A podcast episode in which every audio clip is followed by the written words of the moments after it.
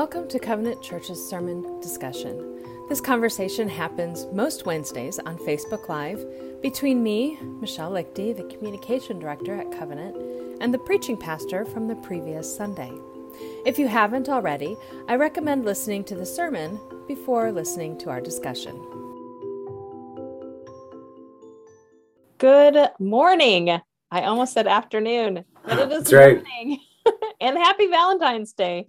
Yes, happy Valentine's Day to you and anybody watching right now. Yes, we are. I'm Michelle Lichty, and I'm here with Brentley Jordan.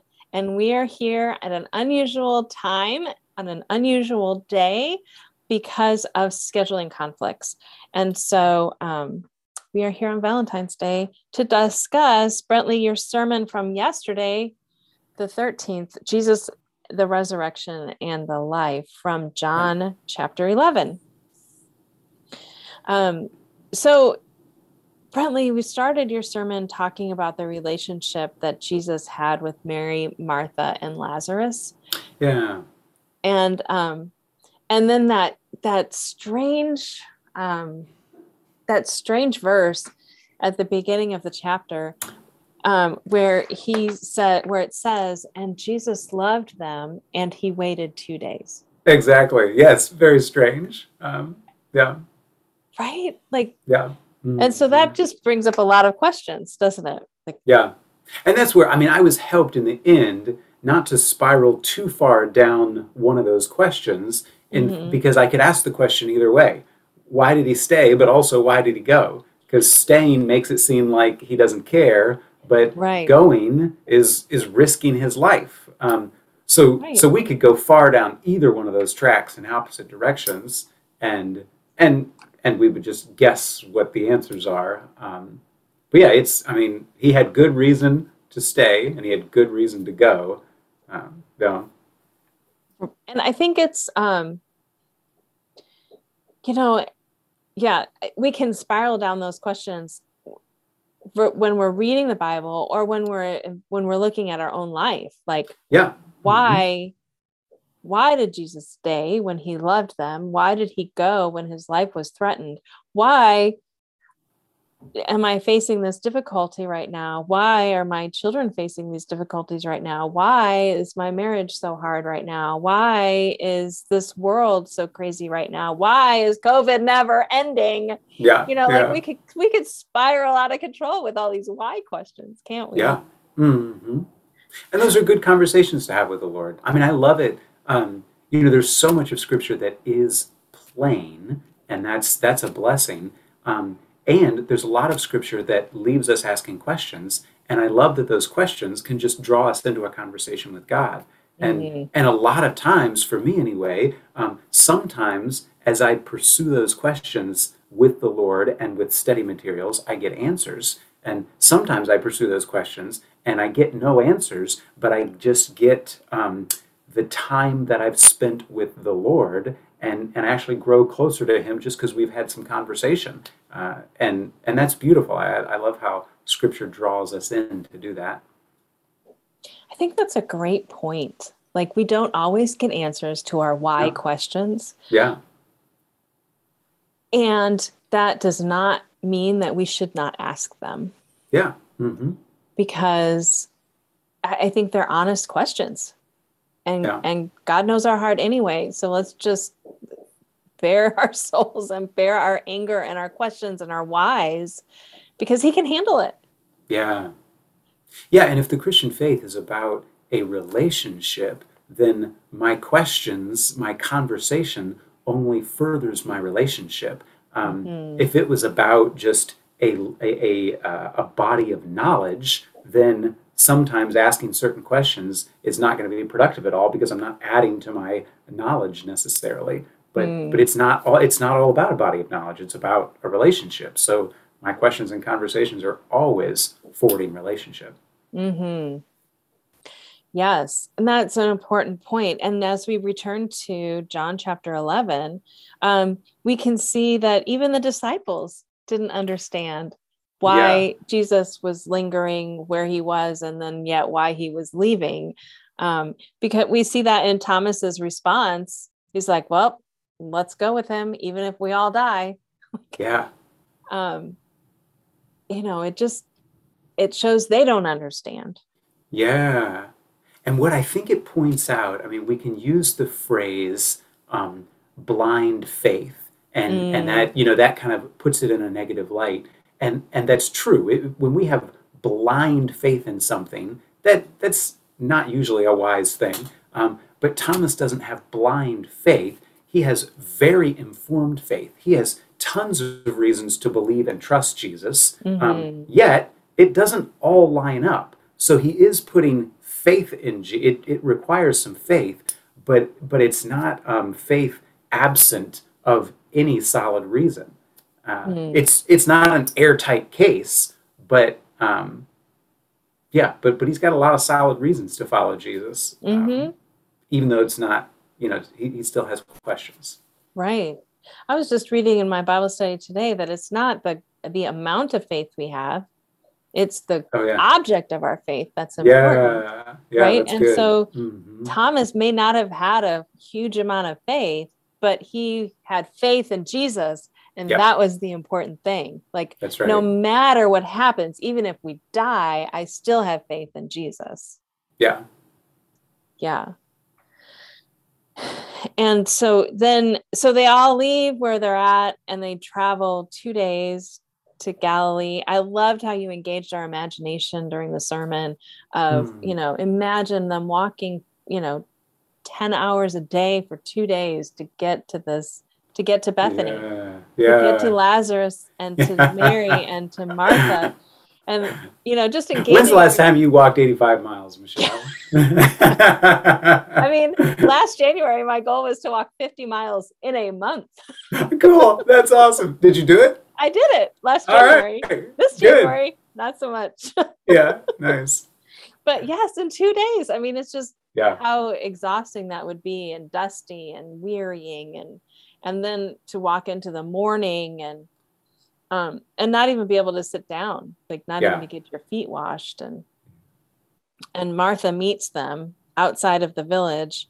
And again, we see she has questions, and she brings them to Jesus, which is where we need to bring our questions. And she also doesn't understand what's happening. Oh, yeah. Yeah, I love, you know, in when Jesus just says this incredible statement, I am the resurrection and the life. The one who believes in me will live even though they die. He gives this incredible statement. Martha seems to not get it at all, yet she says, I believe you're the Messiah. So she states, well, here's what I do believe. I don't understand what you just said, but here's what I believe. I believe you. Yeah. That was I comical and beautiful. Yeah. Well, and right before he says that, she's like, I believe he will rise again on the left, you know, like, she knows that he's not dead for eternity, that he will rise again someday. And she believes that. Mm-hmm. And Jesus is saying, no, like today, it's going to happen today. And she's like, I don't understand what you're telling me, but I believe in you. And again, the object of her faith is more important than the amount of faith. Yeah. Yeah. And so then we see, okay, I just have to say, when you talked about Jesus being deeply moved. Oh, yeah. And troubled in spirit. And that the Greek word implies outrage, anger. I was like, whoa, that kind of set me back on my heels. Like, I always just thought of it as an intense grief, like an intense sorrow over the state of the world, and didn't understand that tinge of anger and outrage. Yeah, I loved discovering that. And that was the first time that I had looked that deeply into that phrase. So, and it's not that it wasn't deep grief. I mean, it was that because being troubled, you know, refers to the deep grief. But to look into what this being deeply moved was, that was just fascinating for me to research a little bit. And then just, and some of that was just imagining, okay, if, what would he be outraged with? And thinking, what he has to be outraged with is the consequences of sin, which he's seeing right here, and the broken world. And just having fun and being moved and steady, just as I contemplated the outrage of Jesus at sin. And I loved how you brought it even back to John chapter 1, where Jesus is he is the one who created the world. Yeah. And so he sees the consequences of our choices. Yeah. And part of what I love, I was so encouraged to see, is that Jesus, he is a warrior that conquers death. And it is important for me to take an honest and kind of a sobering look at just our brokenness and the brokenness of the world.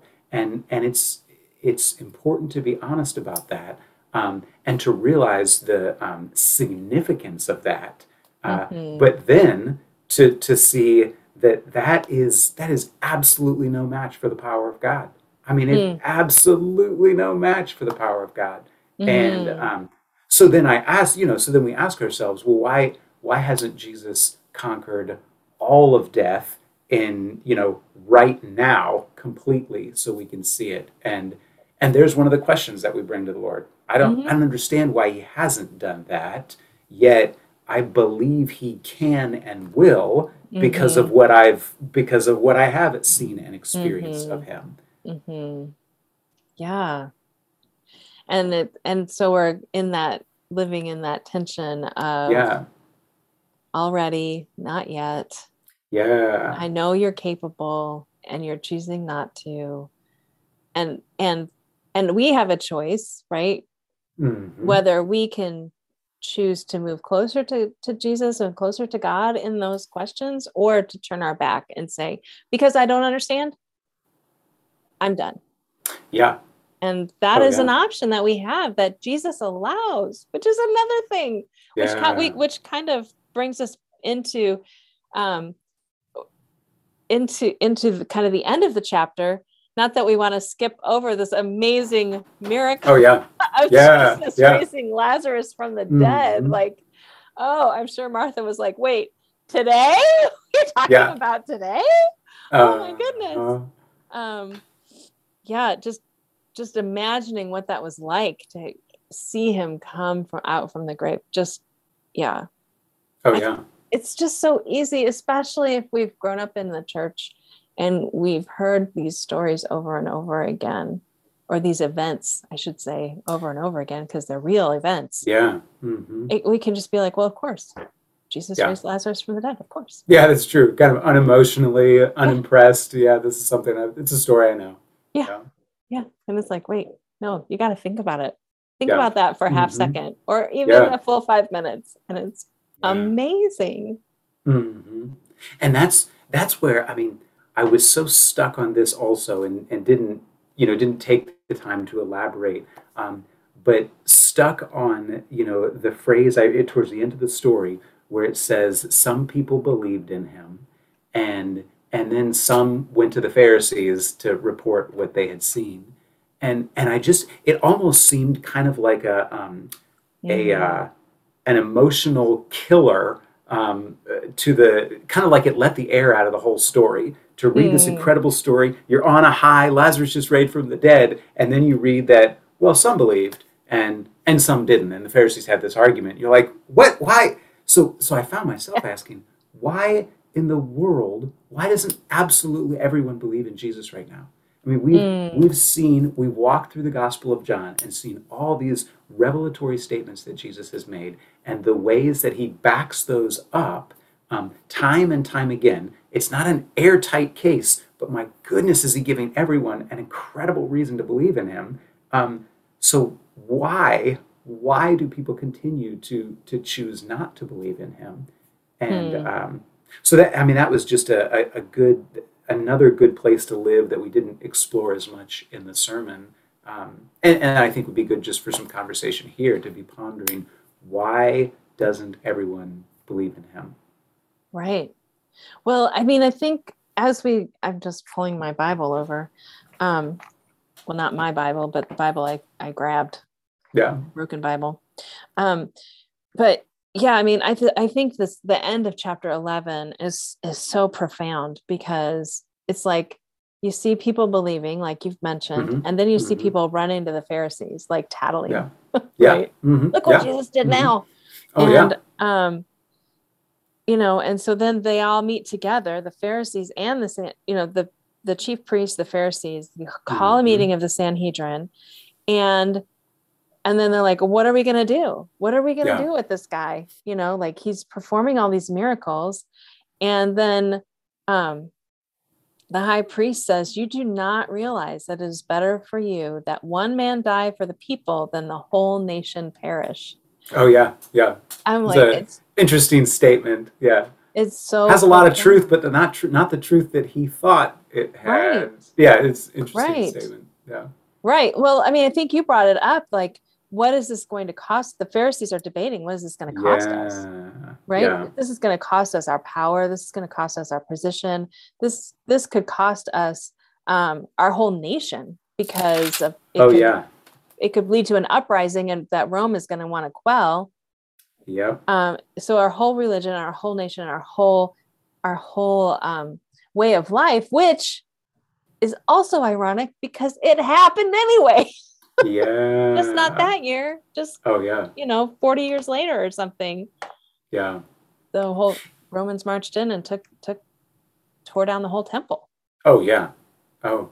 And yeah, and that was so, to look at it and to think, it seems as though the reasons why the Pharisees didn't believe in Jesus is because believing in Jesus was going to cost them the lifestyle that they liked. Mm-hmm. And so then I carry that domino out, and I wonder, okay, is that the same reason why a bunch of the people who saw Lazarus rise from the dead, I mean, they, you know, who would not believe in Jesus after that? Well, the person who just doesn't want to. I mean, the person who they would actually rather live their life the way they want to live it. So it's not so much about what is the truth, is he the Messiah or not? But we're so bent on brokenness that I think it often comes down to what do I want? And in the end, I'm going to do the thing I want, whether or not I think it's best, whether or not I believe it's connected to truth. I'm going to do the thing that I want to do. And that's, again, part of our being bent in on sin. Mm-hmm. I think of, I was thinking through, if everybody just had if they had all the evidence laid out before them, like some of those first century Jews did, mm-hmm. they had all the evidence laid out before them and they didn't believe. I think, honestly, what we have today, we have some incredible writing in, I wrote down kind of my top five in this category. The Josh McDowell, More Than a Carpenter. Lee Strobel, Case for Christ. Mm-hmm. C.S. Lewis, Mere Christianity. And I guess it's four, Reason for God, Tim Keller. Those are, that's an incredible intellectual case for evidence for the truth of Scripture. Mm-hmm. So we have that at our disposal, and it's not that is not convincing. It's that I read that and I realize, that makes a lot of sense, but I'm going to dismiss that, not because it doesn't make sense, but I'm going to dismiss it because living that way would cost me too much. I don't want to live that way. I want to live the way that I want to live. Mm-hmm. Well, I mean, I think it goes back to the question that you asked kind of mid-sermon was, where's your allegiance, right? Yeah. And your allegiance requires all of you. Jesus doesn't ask for just this part of you or just that mm-hmm. part of you. Jesus requires all, everything. Mm-hmm. And if I am not willing to give everything to follow Jesus, then, I just don't know that I would believe. Yeah. Mm-hmm. I would want to. Yeah. Yeah. I was thinking about, you know, what happens when people bring, I think there are a lot of emotionally honest and intellectually robust rebuttals to Christianity. Hmm. But I don't think there are any emotionally honest and intellectually robust alternatives to Christianity.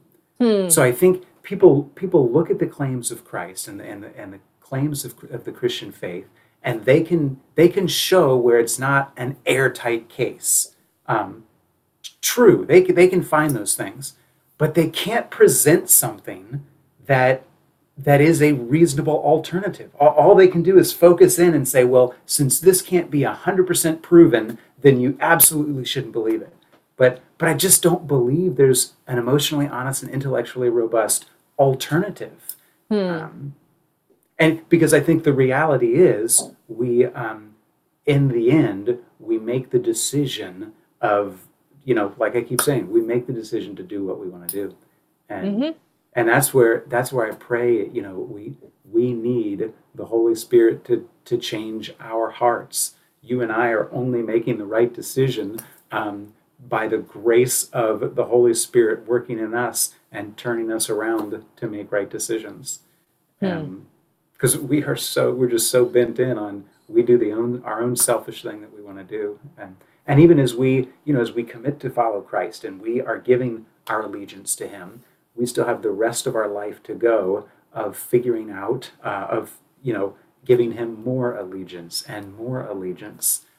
Right. Because though I believe I'm a follower of Christ and I have given him my allegiance, I have so far to go still and will right. for the rest of my life. Oh, yeah, absolutely.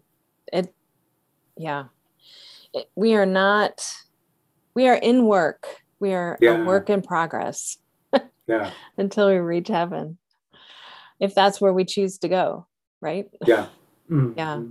Hmm. And that just, I mean, that encourages me, you know, on a number of fronts. When I'm interacting with others, I don't want to be shocked that they don't believe. And I want to realize, you know, I have a lot of evidence to bring to bear as to why it's reasonable to place faith in Christ. Yet, ultimately, I'm not going to convince someone against their will into the Christian faith. Right. I'm going to continue to show them what I believe and show them my life. And then, you know, God's going to do a work in them or he's not. But I also have to understand I'm asking them to give their life away.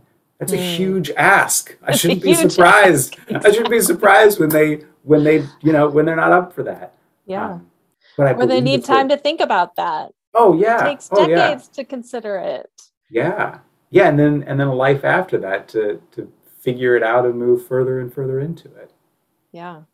I like that. I think that's where we're going to end that we live our life and we share Christ,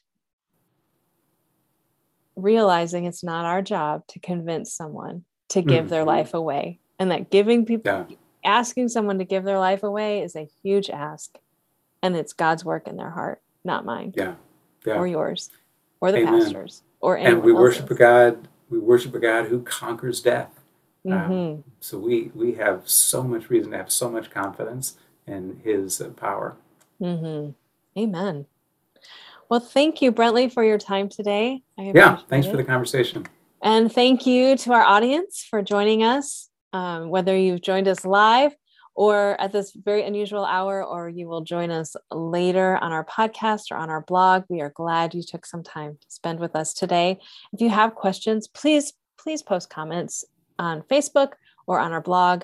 I look at all of those and I will respond to those questions.